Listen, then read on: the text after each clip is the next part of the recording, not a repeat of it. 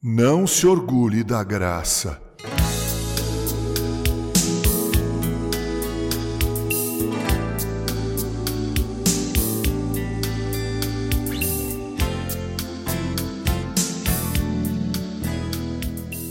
Permita-me ler o que Paulo escreveu na primeira carta aos Coríntios, capítulo 10, verso 12. Abre aspas. Aquele, pois, que pensa estar em pé, veja que não caia, fecha aspas.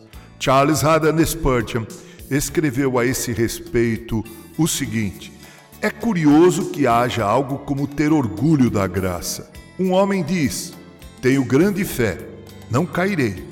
Uma fé pequena poderia tombar, mas eu jamais. Tenho amor fervoroso, diz outro. Posso suportar, não há perigo que me desvie. Aquele que se vangloria da graça tem pouca graça para se orgulhar. Alguns que o fazem acham que suas virtudes podem mantê-los, não sabendo que o fluxo deve brotar constantemente da fonte ou, de outra forma, o poço logo secará. Se um fluxo contínuo de óleo não chega ao lampião, ele brilhará hoje, mas soltará fumaça amanhã e seu aroma será nocivo.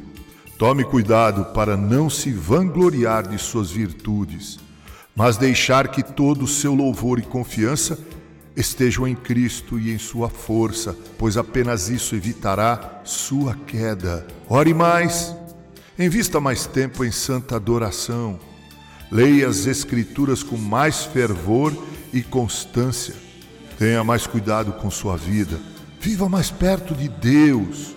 Escolha os melhores exemplos para seu comportamento. Deixe que sua conversa tenha o aroma do céu.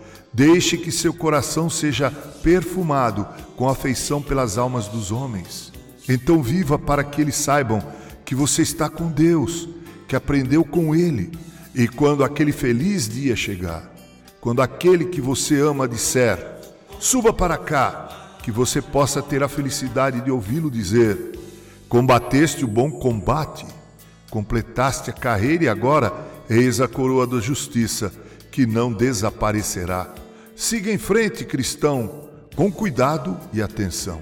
Siga com temor e tremor, santo. Siga com fé e confiança apenas em Jesus e que sua constante súplica seja: Ampara-me segundo a tua promessa. Ele e somente Ele é capaz de vos guardar de tropeços e para vos apresentar com exultação, imaculados, diante da sua glória.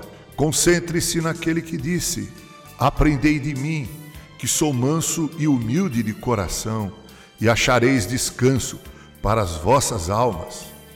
Concentre-se naquele que disse: Bem-aventurados os humildes, porque deles é o reino dos céus. Concentre-se naquele que foi um exemplo de humildade em sua vida e em sua morte. Texto de Charles Haddon Spurgeon, adaptado pelo reverendo Mauro Sérgio Aiello, cortesia Cordial Editora.